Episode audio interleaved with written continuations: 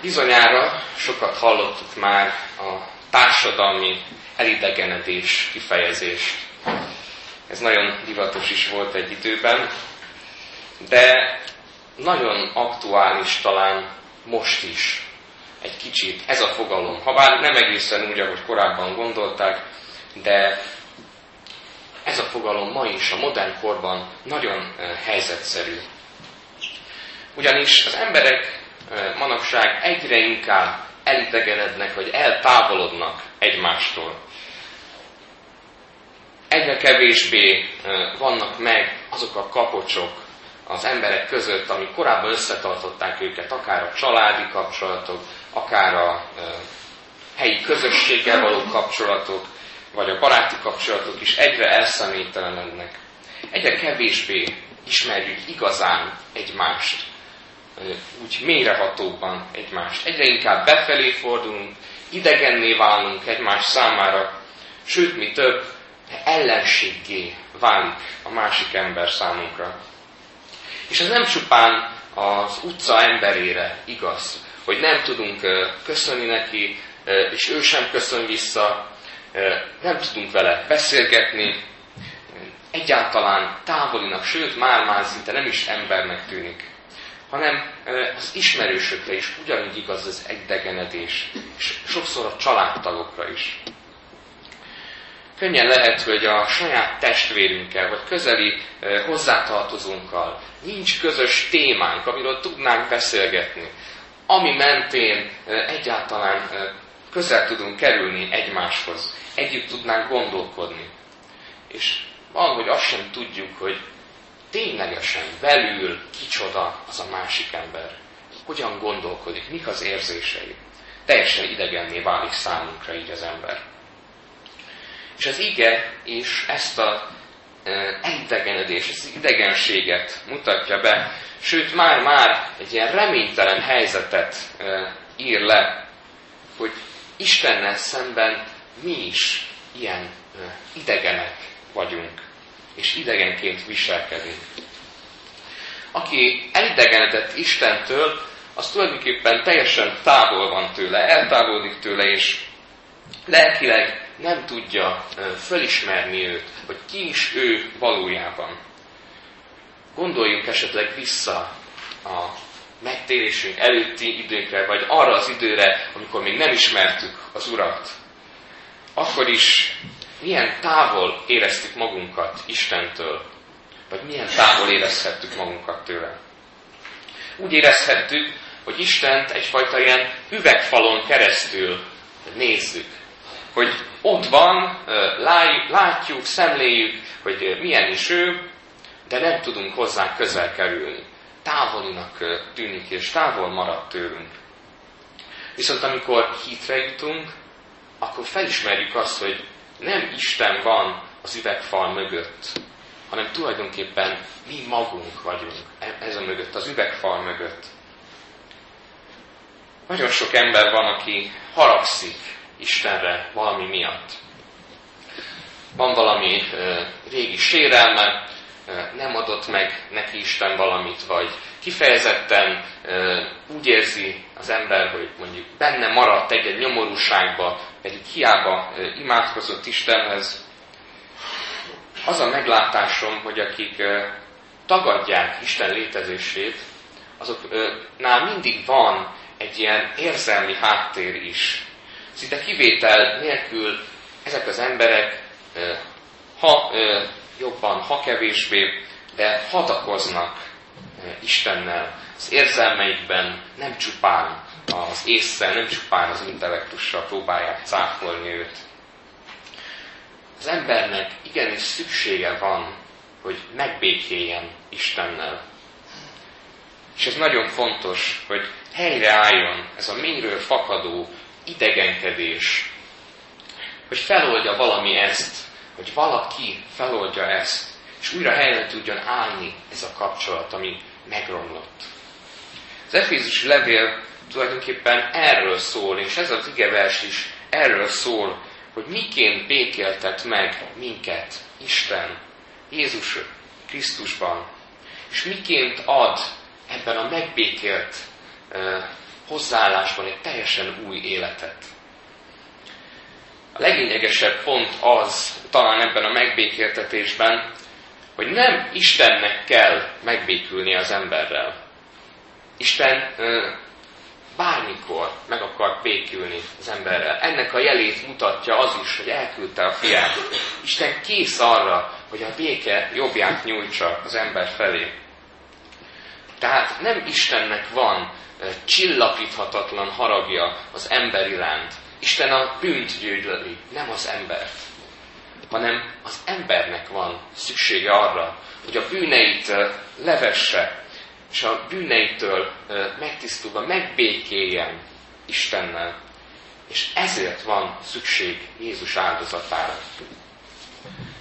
Most három dolgot szeretnék kibontani ebből az igéből. Úgy is mondhatnám, hogy ilyen három különböző lépcsőfok, amin keresztül egyre közelebb kerülhetünk Istenhez. Ugyanis ezek a lépcsőfokok a gyakorlatban is megjelennek. Egyszerre is jelen vannak, de egyre mélyebb Isten ismeretet is mutatnak. Először arról szeretnék beszélni, hogy Isten királyságának, uralmának a polgárai lettünk Jézusban. Másodszor pedig, hogy Isten családjának a tagjai is lettünk. Harmadszor pedig, hogy Isten temploma vagyunk. Az ige azt mondja, nem vagytok többé idegenek és jövevények, hanem polgártársai a szenteknek. De mit is jelent polgárnak lenni? Nyilván tudjuk, hogy magyar állampolgárként milyen jogaink vagy kötelezettségeink vannak. Sokszor ezt hangoztatjuk is, vagy legalábbis sokan hangoztatják, a jogokat különösen, és fokkal körömmel tudunk ezekhez a jogokhoz ragaszkodni. Ilyen például a személyi szabadság, vagy a szólásszabadság, vagy a vallásszabadság, az emberi méltóság, és még sorolhatnám, hogy milyen jogok vannak magyar állampolgárként is, európai állampolgárként, és egyébként emberként ebbe a világban. De ezek tulajdonképpen olyan jogok, amiket bármikor elvehetnek tőlünk. Amik így, mivel bármikor elvehetnek tőlünk, azt mondhatjuk, hogy talán nem is a saját jogaink ezek, hanem kapott jogok. Ugyanis egy diktatúra vagy egy válsághelyzet kifejezetten el is törölheti ezeket. Azonban Jézus által Isten országának az állampolgárai vagyunk. Mondhatjuk azt, hogy ilyen kettős állampolgárságban is élünk, egyszerre a Földön, a világi államban, a kézzelfogható fizikai valóságban, és másodszorban pedig a lelki, mennyei világnak is polgárai vagyunk. De azért tudhatjuk, hogy melyik a hatalmasabb, melyik az, ami átkarol mindent, még a földit is. Sokan azt mondják persze, hogy majd, amikor a mennyben leszünk, akkor Isten országának polgárai leszünk, és akkor nem lesz semmi gond. Ez egy ilyen jövőbeli elképzelés Isten országáról. Azonban nem csupán ebben merül ki az Isten országának a fogalma, hogy a jövőben majd ez megvalósul, hanem nagyon is valóságos, és jelen van ebben a világban is. Ez tulajdonképpen Isten országa, Isten uralmát is jelenti mégpedig Isten királyságának uralmát. Ahogyan egyébként a magyar ország fogalom is a uruszág, uraság fogalomból jön, ez is az uralmát jelenti valakinek, és így Isten országa Isten uralmát jelenti. Hatalmas örömhír az, hogy lelki értelemben nem hontalanok, nem örök vándorok vagyunk, akár gondolhatunk itt a honfoglaló magyarságra, míg a honfoglalás előtti magyarságra, egy kis vándorló, nomád életet éltek, és mi viszont nem ilyenek vagyunk. Nekünk van mennyei polgárjogunk, ami sokkal hatalmasabb minden polgárságnál. Ugyanis maga az Úr, maga a Teremtő Isten és megváltó Isten uralkodik ebben az országban. kicsit magunkba nézve, hányszor szoktunk állampolgárként gondolni magunkra. Úgy gondolom, hogy alapvetően csak pár alkalommal, amikor szavazni kell, vagy amikor valami nagy politikai hírt hallunk, ami minket is érint, vagy egyébként akkor még, amikor esetleg csorbul az állampolgársági jog, vagy valamire használni akarjuk azt. Máskor nem így nézünk magunkra, máskor egyszerű emberként tekintünk magunkra. Viszont Isten országának a polgáraiként milyen gyakran gondolunk magunkra? Ez már egy kicsit más kérdés. Hasonló, de más. Isten országának a polgáraiként többször kell gondolnunk magunkra, ugyanis, hogyha polgárok vagyunk, akkor vannak jogaink és vannak kötelezettségeink. A világi polgárságban is, de Isten országában is. Hogyha Isten országában élünk, mert elfogadtuk Jézus Krisztusnak az áldozatát és kegyelmét, akkor maga Isten a királyunk, és ő adja az ő törvényét, az ő akarata valósul meg ebben az országban. Éppen ezért az ő akaratát kell cselekednünk. Nem élhetünk egy másik állam törvénye szerint, hogyha Isten országának a polgárai vagyunk. Arról beszélek itt, hogy amit Augustinus is mond, hogy van az Isten országa, van az Isten uralma, Isten városa, és van az ördög városa, az ördög hatalmában lévő emberek. Magyarországon sem közlekedhetünk az út bal oldalán, hanem jobb oldalon megyünk. Nem Angliában élünk, ahol bal oldalon kell közlekednünk, hanem ezek a szabályok érvényesek Magyarországra, magyar közlekedésre. Ugyanígy Isten országának a polgárai is Isten törvényei szerint kell, hogy éljenek. Nem élhetünk egyszerre a bűnnek, egyszerre a világ szerint, és egyszerre Isten országának törvényei szerint. Nekünk Isten törvénye és akarata a mérvadó.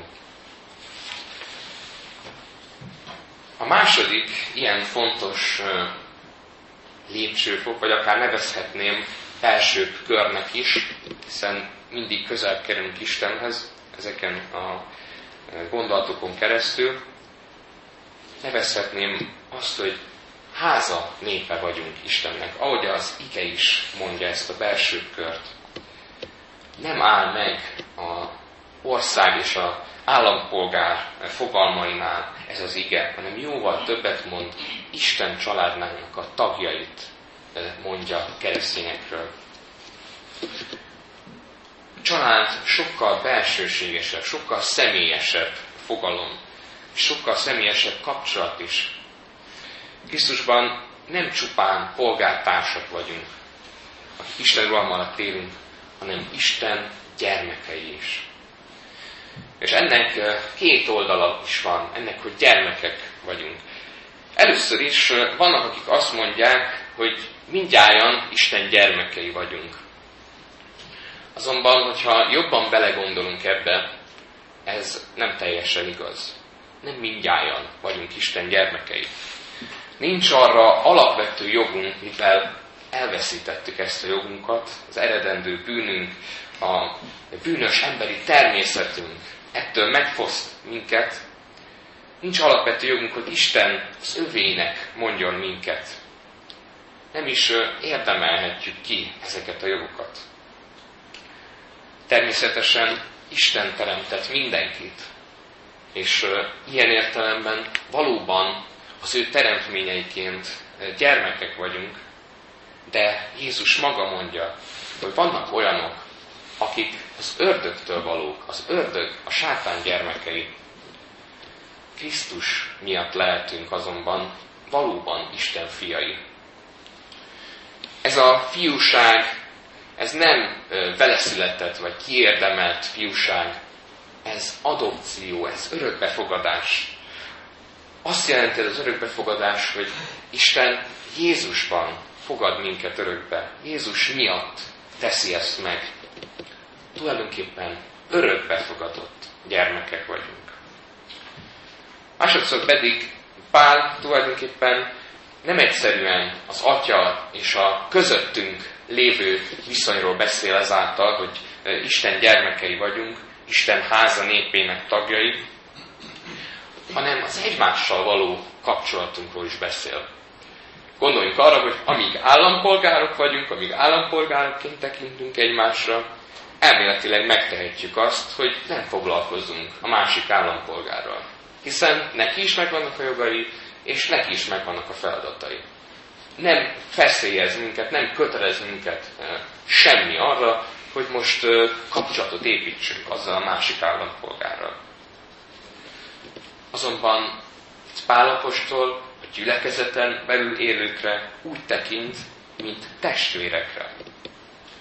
Amíg egy állampolgárnak nem kötelessége a másikról való gondoskodás és a másikról odafigyelés, addig a testvérek törődnek egymással. Mi pedig azért törődnek egymással a testvérek, mert egymással vannak bízva.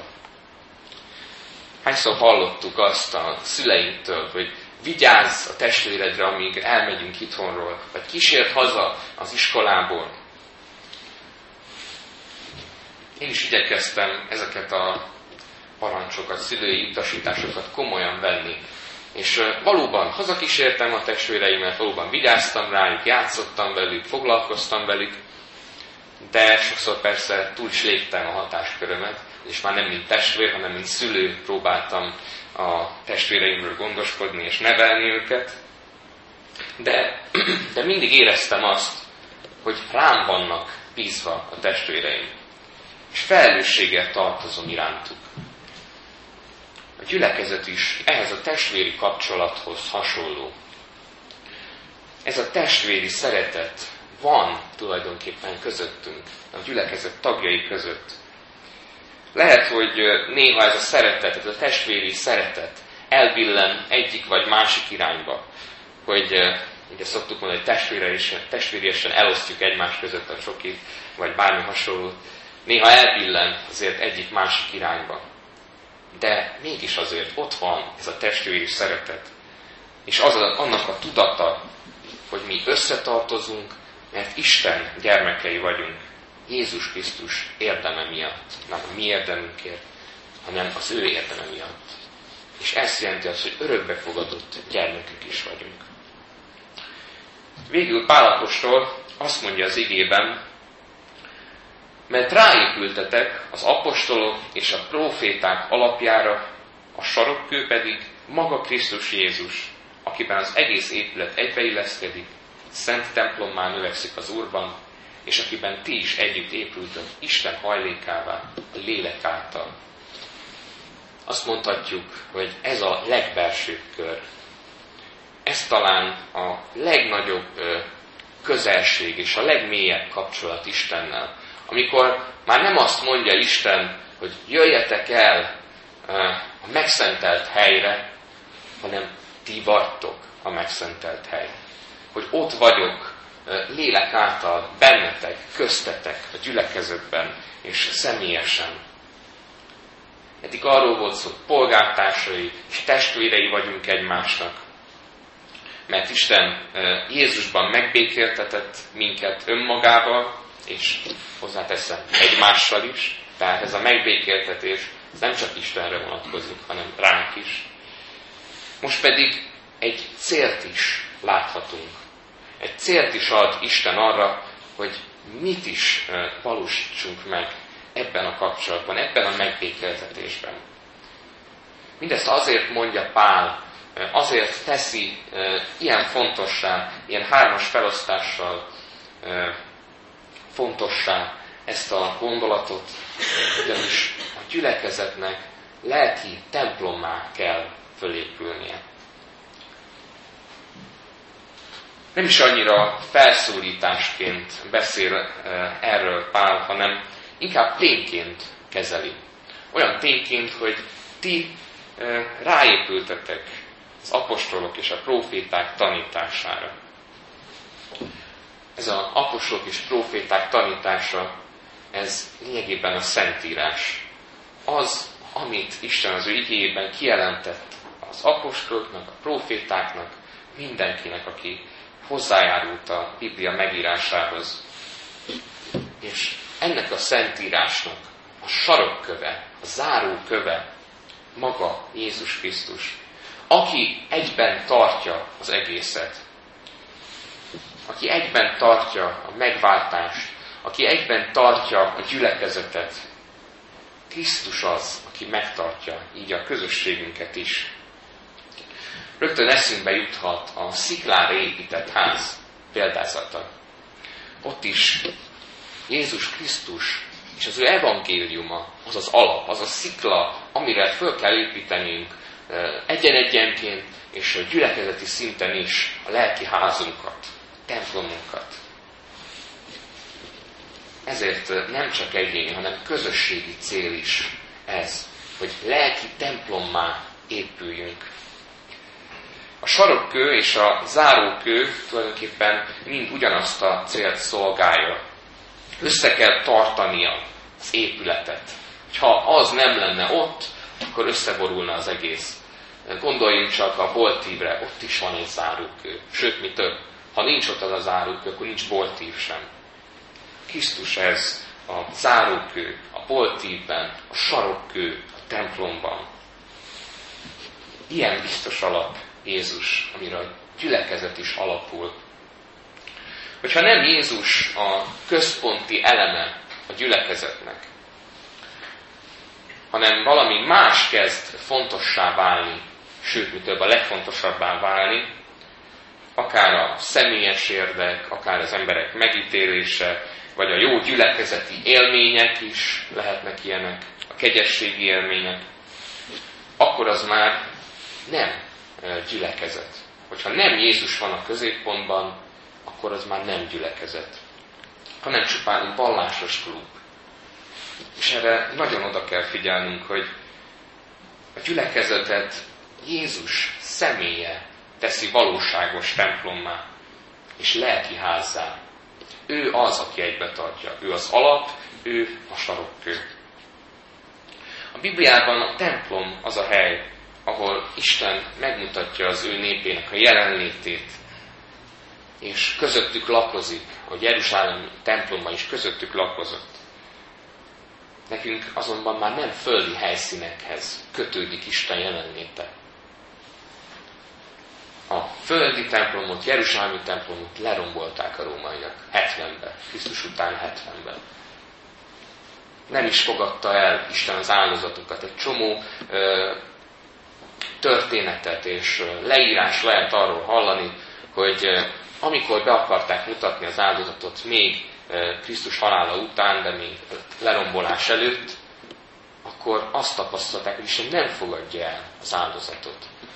Visszajött az a bak, akit kiküldtek a pusztába az áldozatkor, pedig el kellett volna tűnnie, hiszen az jelenti azt, hogy Isten elfogadta a bűn, bánatot és bűnbocsánatot ad, és ezekhez hasonló jelek történtek rendre.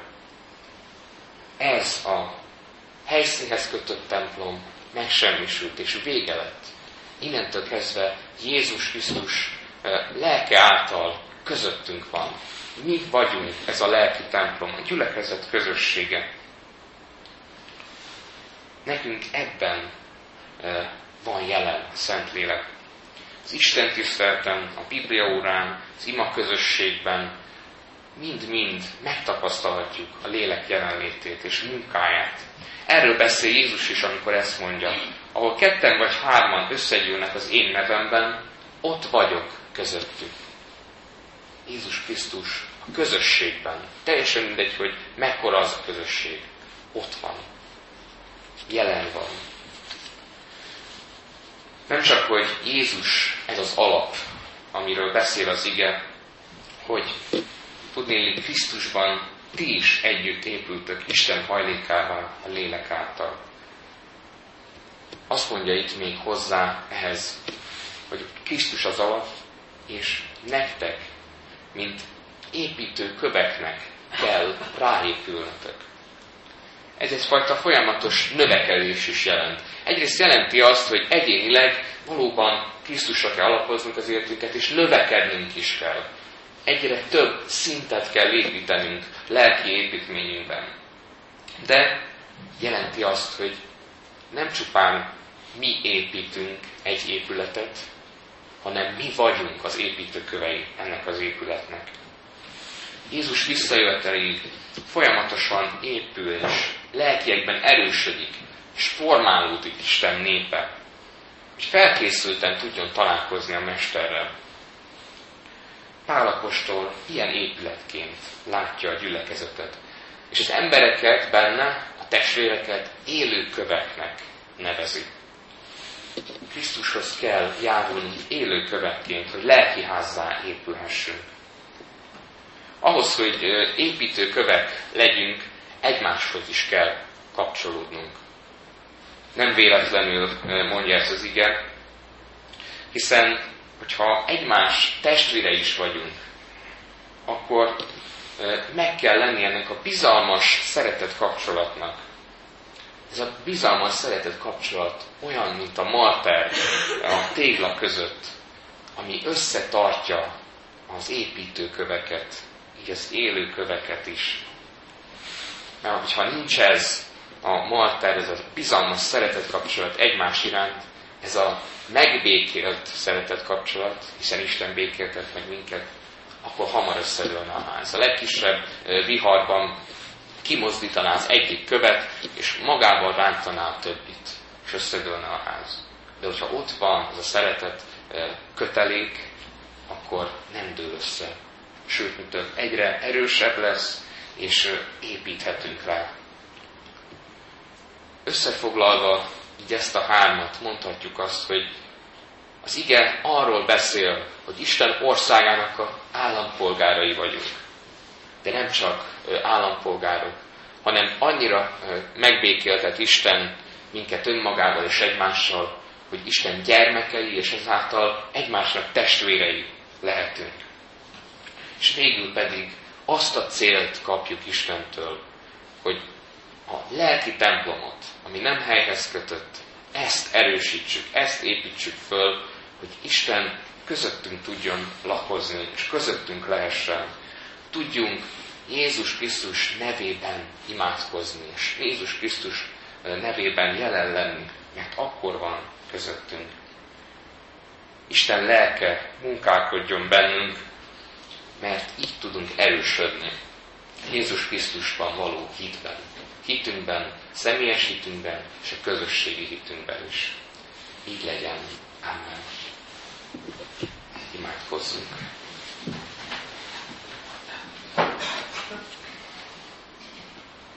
Drága mennyei atyánk, köszönjük neked, hogy a te fiadat, Jézust adtad. Köszönjük neked, hogy ezzel a csodálatos áldozattal megbékélhetünk veled. Mert nekünk van szükségünk erre, Urunk.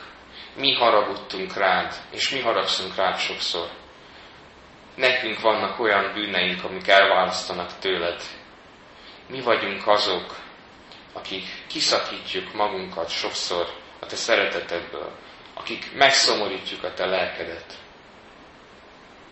Köszönjük, Urunk, azonban azt, hogy Te eljöttél, és személyesen békességet hoztál, hogy atyánknak tudjunk nevezni Téged Jézusban. Urunk, és hálásak vagyunk neked azért is, hogy egymással is megbékéltetsz minket. Hogy innentől kezdve nem a személyes érdekének kell érvényesülnie, nem az önző szeretetnek, hanem valóban testvérei lehetünk egymásnak. És ez a testvéri bizalom lehet közöttünk, ez a szeretet kapcsolat lehet közöttünk, ami megbékéltet egymással is. Urunk, hálásak vagyunk neked ezért. És kérünk téged, hogy hadd tudjunk rád építeni. Hadd tudjunk a te evangéliumodra építeni, egyénileg és közösségileg. Urunk, tudjuk azt, hogy ha te nem építed a házat, akkor hiába fáradoznak az építők. nem a saját céljainkat, akár közösségi céljainkat is, nem ezeket akarjuk megvalósítani a gyülekezetben, hanem a te céljaidat, a te tőled kapott célokat, Urunk. Hadd tudjuk fölismerni ezeket, a feladatainkat. Hadd tudjunk így szolgálni neked.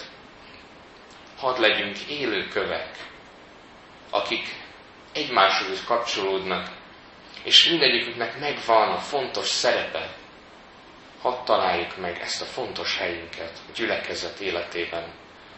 Mert tudjuk, hogy akár a legkisebb szolgálat is hatalmas szolgálat lehet a te szemedben. És elengedhetetlen.